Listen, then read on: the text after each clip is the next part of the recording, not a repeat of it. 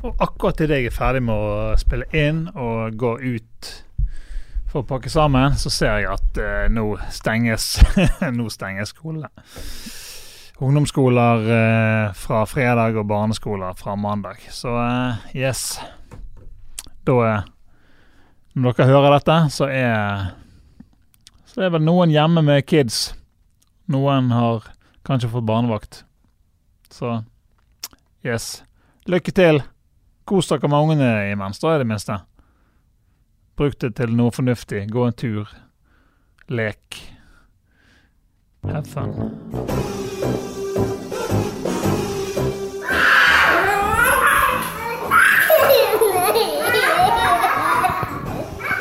Velkommen til Pappapanelet. Yes, halla igjen. Hallais. Velkommen til eh, Pappapanelet. En eh, litt spesiell episode i dag. Det blir en slags uh, karantenepod. Eller karantenecast. Karantenecast er kanskje riktig ord. I hvert fall. Jeg eh, heter Espen Morild. Espen Vik Morild, hvis det skal være eksakt. Jeg sitter her helt alene i studio i Bergen sentrum. Det er torsdag Hvilken dato er det i dag, egentlig?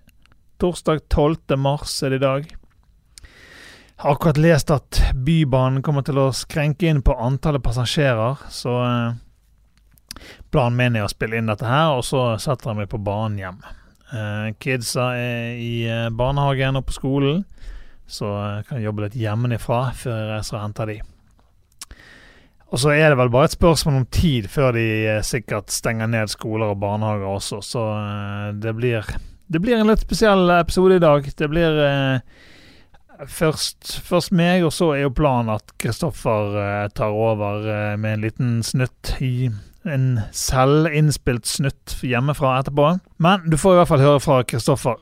Um, det som eh, har skjedd nå, er jo det at eh, forrige fredag skulle vi egentlig ha inn uh, Tarjei Strøm, som eh, mange sikkert kjenner som trommis i Ralf Mayas. Han har jo også spilt litt for Ylvis, blant annet, og eh, han er en fet eh, trommis. Fet fyr generelt. Eh, men så fikk eh, Kristoffer litt ryggproblemer i eh, forrige uke, og vi var nødt til å utsette det. Hvis vi, fikk eh, Og vi fikk forskjøvet det til i morgen, altså i morgen fredag 13. Fredagen før episoden, denne episoden slittes, slippes, men eh, pga. dette koronahelvetet som holder på nå, så eh, har vi utsatt det på ubestemt tid. Og det er jo jævlig irriterende. Jeg hadde gledet meg til å snakke med Tarjei igjen. Han er en, eh, han er en fet, fet mann. Han var med i episode 70, tror jeg det var. 70-71. Da vi splittet den opp i to episoder. For det ble så jævlig lang episode. Men uh, han er gøy. Hvis ikke du eh, følger han, så uh, Han heter X-Tarjei på Instagram. Han har et uh, helt fantastisk rom med sånn memorabilia fra gamle 80-tallsleker. He-Man-figurer, Star Wars, wrestling Sykt mye gøy. I hvert fall for oss. Oss som er barn av 80-tallet. Det, vi, vi er så misunnelige på, på han, vi, altså. Ellers så eh, må jeg si eh, Ja, så den episoden eh, Vi tar den eh, Vi tar den når måte livet har normalisert seg og ting har lagt seg litt. Grann. Så kommer vi tilbake med en episode med Tarjei. I mellomtiden så kan jo dere eh, gode lyttere sende inn spørsmål og tanker eh, som dere lurer på, som dere vil at vi skal eh, svare på, snakke om. Jeg vet ikke helt hvordan avviklingen blir av Pappapanelet fremover, men vi har jo muligheten til å spille inn enkeltvis, så kanskje det, er, kanskje, med, kanskje det er det som blir løsningen inntil videre. Men uansett, velkommen til nye lyttere, eventuelle nye lyttere. Vi håvet inn. Vi håvet inn med nye følgere på Instagram etter forrige helg. Der vi hadde liveshow sammen med Enklere småbarnsliv. Det er altså det at vi fikk oppdrag med å holde et eh, liveshow på lanseringsfesten til en som heter Kristine Møen Wisløff. som har laget en bok. En genial bok eh, som et slags oppslagsverk med tips til småbarnsforeldre. Også en Instagrams, en Instagrams en Instagram-konto som heter Enklere småbarnsliv. Og der er det alt fra aktiviteter inne, aktiviteter ute, tips til bursdager, gjennomføring av bursdager, kakebaking, lister til alt mulig. Rett og slett en, en nydelig bok som du bør ta deg tid til å sjekke ut. Eh, vi har allerede begynt å prøve noen av de triksene som er der, og det kommer litt tilbake igjen til det når vi har gått grundigere til verks i, i den boken. Men eh, det var gøy. Veldig gøy. Det var altså eh, dere, Hvis dere ikke har hørt den, forrige episode, så er hele den live-sesjonen der. Eh, det var jo en vellykket lansering, og, og hun Kristine som driver kontoen, oppfordret til, til, å følge oss. Og det, bare, det rant inn med nye følgere, så det er vi glad for. Håper de også blir konvertert til lytter etter vers. Etter vers? Etter hvert det blir, så, det blir ikke en sånn lang, lang eh, episode for min del, dette her. Um, det, som, det som, er min sånn største utfordring akkurat for øyeblikket, det er rett og slett å, å si nei til min uh, sønn når han har lyst til å se på YouTube. Jeg har jo eh, snakket om det tidligere på et par episoder, men det er altså et gjentagende tema. Og det er ikke det at han ikke får lov å se på YouTube. Det er heller det at da må jo han bruke Det gjelder både det gjelder han og eh, min datter, de er jo da seks og fire. Eh, de må bruke våre telefoner. Og det er altså et sånt jævlig mas. Hele tiden. Om morgenen kan jeg se på telefonen, jeg vil se på telefonen. Når jeg kommer i barnehagen, å, kan jeg få se på telefonen. Når vi kommer hjem, kan jeg få se på telefonen. Og etter middag, å, kan vi se på telefonen. Å. Jeg blir altså helt gal av alt maset. Så denne uken så har jeg bare måttet sette ned foten. Og uh, det som er problemet, er jo at at vi ikke har noen sånn klare regler for når de får lov å se, og når de ikke får lov å se. Så jeg merker at eh, når jeg hele tiden må si nei og så ta stilling til om man får lov nå eller ikke, det, det, det skaper en sånn dårlig, dårlig, stemning som gjør at liksom Han føler at han aldri han aldri vet når han får lov og hvorfor, og blir bare sint og frustrert. Så vi må lage en plan. Vi må lage en plan. Han er fire år. Hva, hva tenker dere? Hvordan, hvordan, gjør dere det med, med de tingene der? Um, vi prøver jo å ha en sånn generell plan om at når de kommer hjem fra barnehagen, så uh, er det ingen TV eller uh, mobiler eller noe sånt før middag. Uh, da må jo hun, datteren min på seks, gjøre lekser, og så han må bare finne seg i å finne, finne noe å gjøre. Så det er jo planen. Men etter Det er sånn Hvis det liksom Hvis det blir en sånn rutine at han hver dag etter middag skal få se på telefonen på YouTube Jeg liker ikke det at liksom det skal bli en sånn fast greie. Så uh, den må vi gjøre. Vi må gjøre noe. Så hva, er, hva er våre kjære lyttere? Hva er deres råd til, til sånne ting? Skal vi ha, en, eh, skal vi ha liksom en, en, fast dag han får lov til å bruke den? Flere dager? Kanskje liksom helgene pluss to dager i uken? Faste dager? Jeg lurer på hvordan, om vi gjør det, gjør det, på den måten. Altså, Hvis det nå blir liksom lockdown i hele, i hele byen, og vi må være hjemme liksom i, i ukevis kan vi ikke bare sitte på telefonen hele tiden heller, for det regner jo som et helvete i denne byen. her, Og vi hater å være ute når det regner. Men uh, det er også en ting. Jeg har ikke lyst til at de skal Nå liksom i barnehagen sånn, så blir jo de jævlig flinke til å være ute uansett om det regner. Men altså, både meg og Elisabeth jeg kan ikke få dra og være ute når det regner. Men vi vil jo ikke på en måte smitte våre barn med det også, så der må vi sikkert skjerpe oss. Utfordrende å være foreldre, altså. Men eh, heldigvis så ser det ut til at været blir litt bedre neste uke enn det har vært de, de siste dagene. Altså. Det, det er en fordel. Så eh, det var da en liten sånn statusrapport fra, eh, fra Bergen as it stands. Verden eh, er i state of emergency. Det blir mindre og mindre trafikk, ting stenger ned. Så blir spennende å se neste ukene. Og nå er jo det fremdeles skoler og barnehager åpent, men jeg ser jo det er mye, mye diskusjon og krav om at nå bør man ta barna ut av, av skole og sånn. Og ja, altså man finner jo som regel en utvei på ting, da, i, i krisetider. Man gjør jo det, men eh, det er jo, det er jo ikke bare bare. It's not only only. Ja, ja. Nei, men da uh, det, That was That's it from uh, reporting live. Jeg føler litt sånn her uh, Jeg føler meg litt sånn som han her Hva het den radioserien?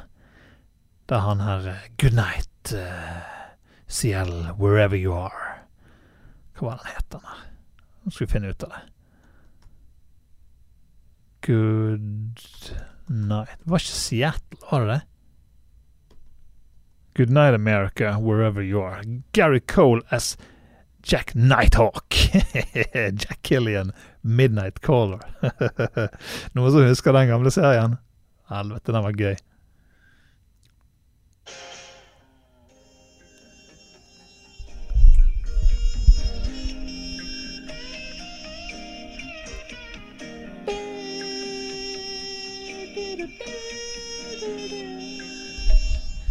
Killian. Good night, America. Wherever you are. er det hele episoden? Nei, det er bare det intro, uh, intro-themet. Vent, da. Vi må prøve Vi må finne Vi må finne der han sier Good night, America. Wherever you are. This is your host, Jack Killian, on KJCM 98.3 FM. And good night, America, wherever you are. And Merry Christmas. Å, det der var good, gode minner, altså. Herregud. Yes. Neimen, eh, ta vare på dere sjøl. Vask hendene og eh, stay, stay safe. Uff a meg.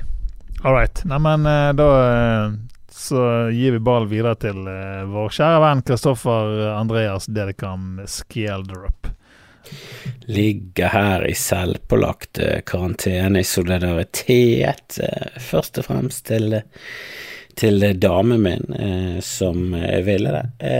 Og um, så er jo det Ja, det er jo litt kult å være liksom en av de som var trendy, en som begynte med karantene før det var hipt. Før, det, før liksom alle gjorde det, før, før du var pålagt å gjøre det, så hadde det allerede vært sånn Å ja, og jeg sier det til meg, Bernt Høie, at jeg skal ha karantene? Jeg har hatt karantene lenge. hatt i 26 timer før du sa det. Din jævla fjott av en helseminister. Nå er ikke han den største fjorten i den regjeringen, da. Eh, det er jo det knallhard konkurranse i å være til og med etter at eh, Frp eh, trakk seg ut. Det var jo selvfølgelig et knivrace av dimensjoner når Frp var i regjeringen, men eh, det er ikke, det er ikke sånn merkbart bedre nå heller. Det er, vi har en statsminister som Er det noen, er det som egentlig vet hva eh, Erna står for? Altså, jeg føler ikke at hun står for noe. Jeg føler bare hun er en, en saccosekk av kjøtt og uh, ingen ryggrad, og bare ja, flyter rundt på et hav av ingen ingen bekymring eller, eller eh, alvorlig tenking på, på, ting. Det er bare reaksjoner når alt er for sent. Landet skulle vært sterkt Nå har jeg satt meg litt inn i det der koronagreiene. Jeg var jo eh, blåøyd og naiv og trodde det var eh, totalt ufarlig. Nå har jeg lest meg litt opp på det, og det er jo full pandemi her, for faen. Det er jo ikke det, men det er viktig å liksom kjøre i gang kjøre i gang med, med, tiltak. Jo fortere, jo bedre, for det er jo en eksponentiell vekst her. Eh, så eh, hver dag kan liksom eh, føre til 40% reduksjon av hvor alvorlig dette kan bli, da. Og vi burde satt i gang tidligere. Det er jo andre land som har vært flinkere. Taiwan er jo kanskje det som har vært eh, aller flinkest på det. Og han så seg ingen tilfeller av korona. Og de har jo vært, i, har vært i, i, gang med dette før. Vi har jo vært i gang med dette før, med SARS og alt det der. Så de har hatt, hatt, noen, eh, hatt noen runder med med sånne viruser. Og nei, det er ikke sånn ufattelig farlig, det er bare kjipt hvis hele helsesystemet bryter sammen. Fordi at i lille Norge så kommer 25 000 til å få det, eh, og, så bare baller det på seg, så plutselig er vi oppe i en million, og Folkehelseinstituttet som, som, før var sånn nei, kanskje 100 før påske, sånn nå er det 2,7 millioner, alle kommer til å få det. Så de har jo endret eh, De har endret melodi på den fløyta, for å si det sånn. Men jeg har vært hjemme og tok ut eh, småtten av eh, barnehagen. Eh, det var etter eh, anmodning eh, mest av min eh, samboer. Men jeg tenkte la oss bare gjøre det. La oss bare gjøre det, for hvem har lyst til å ha en samboer som maser på seg? Det var hovedsakelig grunn én. Og så, etter hvert så det bare baller på seg, og du så denne grafen. Når den grafen går fra stigende eh, sånn 45-gradersstigende til eh, sånn eh, på vei til å gå rett opp eksponentiell graf, så bør ting skje. Eh, eller ting burde ha skjedd lenge før.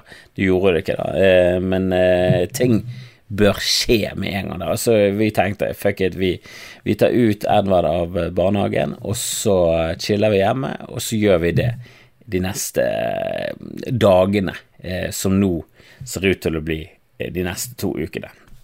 Og hva skal vi finne på inne i to uker? Vi trenger ikke være inne hele tiden, men vi må jo isolere oss. For jeg har jo tenkt sånn, vi, vi kan jo henge litt, det er jo sikkert andre barn og sånn, men du skal jo ikke henge. Det er jo helt som hele poenget. Vi bør ikke henge med noen. Og den 14 dagers inkubasjonstiden før du merker at du er syk, men du kan allikevel gå rundt og smitte folk, den er jo helt Den er jo faen meg, den er jo frekk. Det er et frekt lite virus vi har med å gjøre. Vi kaller det korona, men vi burde kalt det noe annet. Vi burde kalt det i hvert fall en IPA. Helvete heller. Dette er ikke en korona, dette er ikke en lett sommerøl. Dette er en frekk, frekk klasse 3-øl du kjøper på polet. Dette er en, eh, denne er en snik. Dette er en snik. Eller kanskje det er en korona. For korona er en snikøl. Du drikker det, det glesker, det glugger det nedpå, du merker ikke at fylla kommer, og så reiser du etter åtte korona i solstolen, og så er du stupfull på, på tom mage og full av lime. Uh, nei, jeg, jeg, jeg, kan ikke si at jeg er bekymret, jeg er ikke det. Og jeg er jo selvfølgelig ikke i denne faregruppen og demografien som eh, eventuelt kan dø, og nå har det første dødsfallet kommet til Norge, og det blir nok ikke det siste. For nå kommer det til å komme en sånn her topp etter at vi har satt i gang tiltakene, hvis jeg forstår eh, vitenskapsfolket riktig. Eh, så, eh, så, kommer nok eh, mange som har blitt smittet i den perioden, til å utvise symptomer, og så får de sjekket seg, og så viser det seg at ja, du ble smittet i den perioden der vi bare eh, sa at jo da, bare ta Bybanen, men bare ikke host direkte på naboen, så går alt fint. Og så leser du videre at jo, jo, influensavirus og sånn lever i ukevis på sånne stengre eh, på bussen og dørhåndtak og alt sånt. Så, så eh, hvis du liksom sitter der på Bybanen, tar på denne stangen, reiser deg opp, tar litt i, snus, snusker det litt i barten, så er du plutselig korona-offer nummer 747. Så det må vi prøve å unngå. Eh, og så har vi hamstret litt, eller hamstret og hamstret. Vi har eh, brukt meny.no, for det er helt eh, nydelig. Og jeg burde vært sponset. Selvfølgelig burde jeg vært sponset. Jeg, jeg driver jo trafikk til meny.no som en annen helt. Eh, nå er jeg overbevist med mora di om at de må bruke det. Det er jo helt nydelig. Du får varer tilkjørt på på, på døren. Helt, hvis du har råd til det, helt nydelig. Helt nydelig. 59 kroner ekstra. Eh, og så selvfølgelig koster eh, Meny sånn omtrent 100 kroner ekstra per handlepose, minst. Eh, men når det kommer til døren, når du slipper å forholde deg til folk, det er helt nydelig i denne perioden. Og for andre gangen så har vi bare fått tilsendt masse. Vi har allerede bestilt. Det er så gøy, ja. Det er så gøy. Det er mye gøyere å handle på den måten. Jeg har alltid elsket å handle på nettet. Og jeg gjør det av og til nesten bare sånn jeg har- bestilt ting fra Wish, denne drittsiden Wish, bare fordi det er så gøy å få de her pakkene. For det tar så lang tid at du har glemt det, så plutselig så har du en liten, en liten minibursdag på en tirsdag i mai. Det er jo helt nydelig. Og sånn gjorde jeg før. Jeg husker play.com. Det var en side som eh, solgte DVD-er og sånn kjempebillig. Og Jesus, så elsket jeg! Og jeg var en DVD-nerd og kjøpte sånne doble DVD-er med kommentatorspor og skuespillerspor. Det var så mye, det var så mye spor, det var så mye behind the scenes og Ringenes herre. Å, jeg elsker det. Jeg elsker det. Og det, det gøyeste jeg visste, var å bestille fra play.com og bare vente på at det skulle komme. Og jeg var så glad i meg selv når jeg fikk de pakkene. Plutselig fikk jeg fire filmer, så åpnet jeg de, så var det sånn Å, Gladiatoren! Lenge siden jeg har sett Gladiatoren! Å, nå skal jeg se Gladiatoren! I kveld skal jeg se Gladiatoren! Oi, oi, oi! oi. Kjempegøy. Nå, ja, nå er jeg jo egentlig motstander av å, å shoppe ting som du ikke trenger. Jeg trenger veldig lite ting, så det er veldig sjelden jeg gjør det, men oh, det, det kribler i shoppefingeren hele tiden. Det gjør det. Det gjør det. Eh, og jeg har jo en sånn eh, Patrion på, på Skamfrelst. Eh, Eh, og det er ikke det at jeg får så sinnssykt store beløp, eh, men det er kult. Eh, og hvis du har lyst til å støtte, så kan du gå inn der. Eh, eh, Pappapanelet har også en Patrion. Eh, og det er koselig. Og de pengene bruker jeg hovedsakelig til å kjøpe litt sånn utstyr. Eh, Mikrofoner, og nå har jeg lyst til å kjøpe en sånn trådløs miks jeg kan lage videoer som er litt eh, bedre lyd på, og sånne, sånne ting. Eh, Jeg har kjøpt litt sånn her Ja, en sånn her dings som du setter mikrofon Nei, telefonen nedi, så kan han få mikrofon til du Nei, faen, hvorfor er så dårlig å snakke? Får han telefonen telefon til å følge, følge deg? Så du kan gå liksom frem og tilbake. Han kan gjøre litt sånn gøyale ting, fiffige ting. Sånne ting. Og det er også gøy å få i posten. Eh, men vi tok Edvard ut av barnehagen, rett og slett. Eh, nå kommer det senere på dagen at eh, barnehagen stenger fra mandag av, og så kommer det fra i morgen av. Det er ingen mer barnehage. Så vi var jo trendsettere der. Herregud, for noen trendsettere. Eh, Det er nesten sånn at nå når de andre har eh, tatt barna sine ut av barnehagen, så er det sånn ja, vi er litt over det. Vi har lyst til å komme tilbake igjen til barnehagen, vi faktisk. For vi, vi er blitt for det sjøl. Litt sånn som det der når du likte et band som ingen hadde hørt om, så var det litt kult. Og så vokste populariteten til bandet, så var det jævlig kult, men så plutselig ble det hitlister og musikkvideoer, og alle visste om det, og så plutselig så gikk Jannicke i, i B-klassen rundt og sang på det. Jannicke som var helt idiot når det kom til musikk.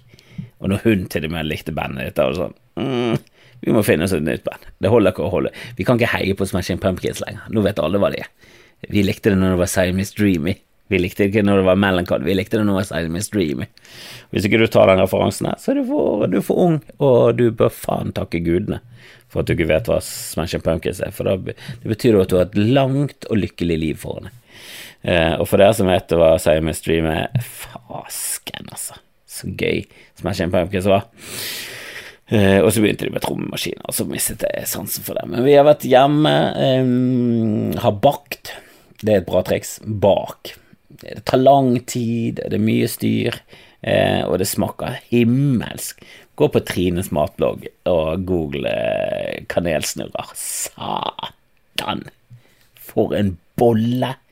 Herregud, det smaker jo guttsæd, hele greien. Det er så nydelig. Så det har jeg gjort. Bakt eh, som en eh, hest. har vi fått varer på døren. Og så gikk vi en tur i, i boden. Nei, vi gikk en tur i skogen. Har vært i boden nå, eh, for den saks skyld. Altså, herregud, har vært i boden nå. Men eh, du går ikke tur i boden. Såpass rike er vi ikke at vi må gå på tur ned til den gigantiske boden vår på andre siden. Nei, nei, nei. Boden vår er vis-à-vis. Vi, vi har kort vei til boden, og den er ganske liten. Eh, men vi har gått eh, på tur i skogen, og Edvard. Eh, sett på noen kongler og gikk en sånn for det, det lærte jeg en gang på et kurs. Jeg jobbet i barnehage for dødslenge siden, eh, og da var jeg med på sånn eh, samling oppe på jeg tror det var Geilo eller Ustaos eller Haugastøl, en av de her stedene der, eh, der vi var i en sånn jordhytte sammen med sånn eh, oldis-fyr som var jævla ruttis på, på turgåing. Og han var veldig sånn motstander av at du måtte ha et mål med turen. Han var veldig sånn trenger ikke ha et mål med turen. Du trenger ikke gå til en topp eller rundt et vann. Du kan bare gå, se på naturen, se på spor, finne sporene. Han var veldig sånn naturmenneske, jeg tenkte hele tiden sånn, og jeg tenker fortsatt sånn. Jeg syns det er gøy å gå på en topp. Jeg syns det er deilig å ha et mål med turen, for da vet jeg når jeg skal tilbake, og da har jeg noe å se frem til. Jeg syns ikke selve den turen er kanskje det beste i verden, men jeg, jeg vet jo jeg vet jo at han har rett. Jeg vet at han, han har rett, det er feil. Og spesielt når det er med barn. Det var jo fordi vi jobbet i barnehage. Det var jo for å åpne øynene våre for hvor mange muligheter det er når du går på tur. Da. Jeg jobbet oppe på Granebo, eh, som ligger oppe på et av fjellene i Bergen. Et av hovedfjellene, Fløyen. Der ligger det en barnehage. Det er helt fantastisk. Du tar Fløibanen opp hver dag. Det var, var, helt nydelig. Hvis du har barn i Bergen i nærheten av sentrum, få barna dine opp på Granebo. De må være tre år pluss, og de må ikke bruke bleie. Men satan, for en barnehageopplevelse, altså. Å gå to år der, tre år der, det er helt eh, Ja, det er uvurderlig, altså. Eh, det er helt nydelig. Um, og så har de en annen barnehage litt lenger nede, som jeg tror den heter Skansemyren. Den, også, den er helt ny, og den ser også jæsla fet ut, altså. Men den Granebo ligger framme på toppen, altså. Ligger på, der med pil. Helt fantastisk. Går på tur hele tiden oppe på Fløyen. Um, og det var jo liksom det der for å åpne øynene dine for at kanskje du skal bare gå rundt og leke litt med mosen, gå der med mos, finne en kongle, og bare se på kongler, finne et dyrespor og sånn. Um, og det sånn gikk vi litt i skogen. Da. Bare, bare så på uh, skogsbunnen, så på trærne, barken, følte på ting. Var veldig naturmennesker. Jeg eh, følte meg veldig god eh, som far, og så heldigvis fikk jeg en tekstmelding fra kjæreste. Hun hadde glemt nøkkelen, hun hadde vært på butikken. Eh, en svipptur for å hamstre. Eh, ikke hamstre, hamstre, men hamstre. Eh, vi må ha ting, vi òg.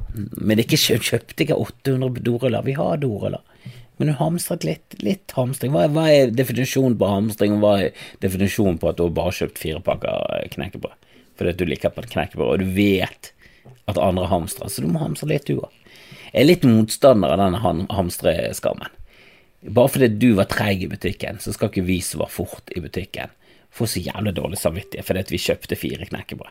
Det er jo fordi at vi ikke skal gå ut og være knekkebrødfolk i, i hostekø på butikken så jævlig mange ganger i løpet av uken. Må, det er jo det som er Altså, det irriterer meg, for du får liksom en sånn et inntrykk av at de, de glupe de kjøper inn for hele uken, de, de bare hamstrer inn varer.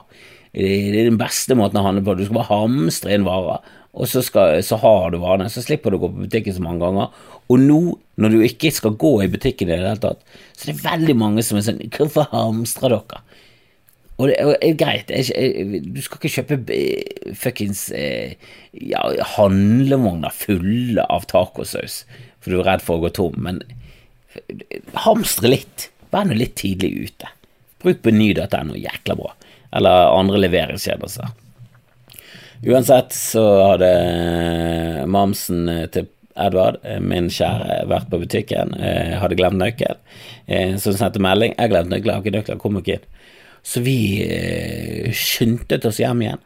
Vi bor jækla nært ved skog. Vi bor jo helt ideelt til her på Råstølen. Det er helt nydelig. Vi ligger rett med Siljestøskogen, som er en fredet skog som aldri kommer til å bli gjort noe med. Helt fantastisk kommer til å ha det der friluftsområdet her til vi eventuelt flytter eh, tilbake til byen, som er drømmen. Jeg har jo helst lyst til å bo der. Det er jo helt jævlig å bo der, for å være helt ærlig. Altfor langt fra byen og tar dødslang tid med Bybanen. Men også et paradis. Du må langt ut fra byen for å få et paradis. Det er Ja, altså enten må du ha x antall titalls millioner for å bo i byen, eh, for å få det et skikkelig bra sted så det går an å ha en familie. Eh, eller så må du gå på kompromiss herfra til Haugesund. Eller så må du bo her vi bor, der du faktisk får litt plass, litt hage. Men så bor du langt vekke.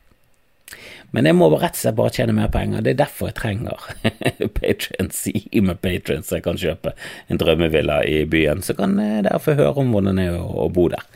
Um, men vi måtte i hvert fall skynde oss tilbake, for det var nøkler. Og da begynte det å pøsregne, og det pøsregnet så jævlig. Og jeg var redd for det hele tiden, at det skulle begynne å regne. Så jeg var sjeleglad for at uh, mamsen hadde glemt uh, nøkler, og vi kom oss inn før det bare åpnet seg fullstendig. Um, og så har vi kost oss, bygget togbane. jæsla kul togbane. Jeg kan legge ut et bilde på, på, på pappapanelet. En, en, av de bedre togbanene som, som, Edvard hovedsakelig har bygget. Jeg hjalp han litt etter hvert, men han begynte jækla tøft. Mm. Så har vi sett litt på TV og kosa altså, det har vært som en lørdagskveld, og vi har ingen sånne restriksjoner på skjermtid og sånn når det kommer til eh, lørdager og søndager. Da, da kjører vi Slaraffenliv, eh, og det, det, har vi tenkt å gjøre nå òg. Eh, jeg skal bare kose meg.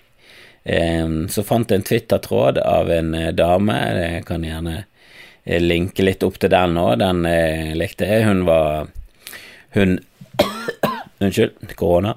hun snakket om at hun hadde vært mye hjemme med barn opp igjennom og delte av sin, eh, sine, sin eh, ja, erfaring. Eh, og i den erfaringen så var det ignorerbar. Det var, var masse ting som gjør at du faktisk blir Ja, at du klarer å holde deg så noenlunde eh, på rett kjøl, da. Men det har vært min karantenedag hjemme, min første. Eh, det er jo ikke den siste. Jeg kommer til å ha karantenedager fremover nå. Jeg kommer til å eh, ha litt flere karanteneepisoder eh, på min opprinnelige podkast, en av Norges absolutt første podcaster, Skamfrelst, som har hatt Jeg har vært litt sånn av på, men nå har vi funnet kjærligheten. og går fast følge på mandager og torsdager. Så sjekk ut den òg, og så kommer det en Pappapanelet spesialepisode neste gang òg. For det blir nok litt karantene fremover, men vi skal gi dere podkast. Så følg oss i, overalt, og støtt oss og spre oss som korona. Så får vi en eksponentiell vekst på Pappapanelet òg, så kanskje kan vi være oppe og nikke med koronaen til slutt. Hei!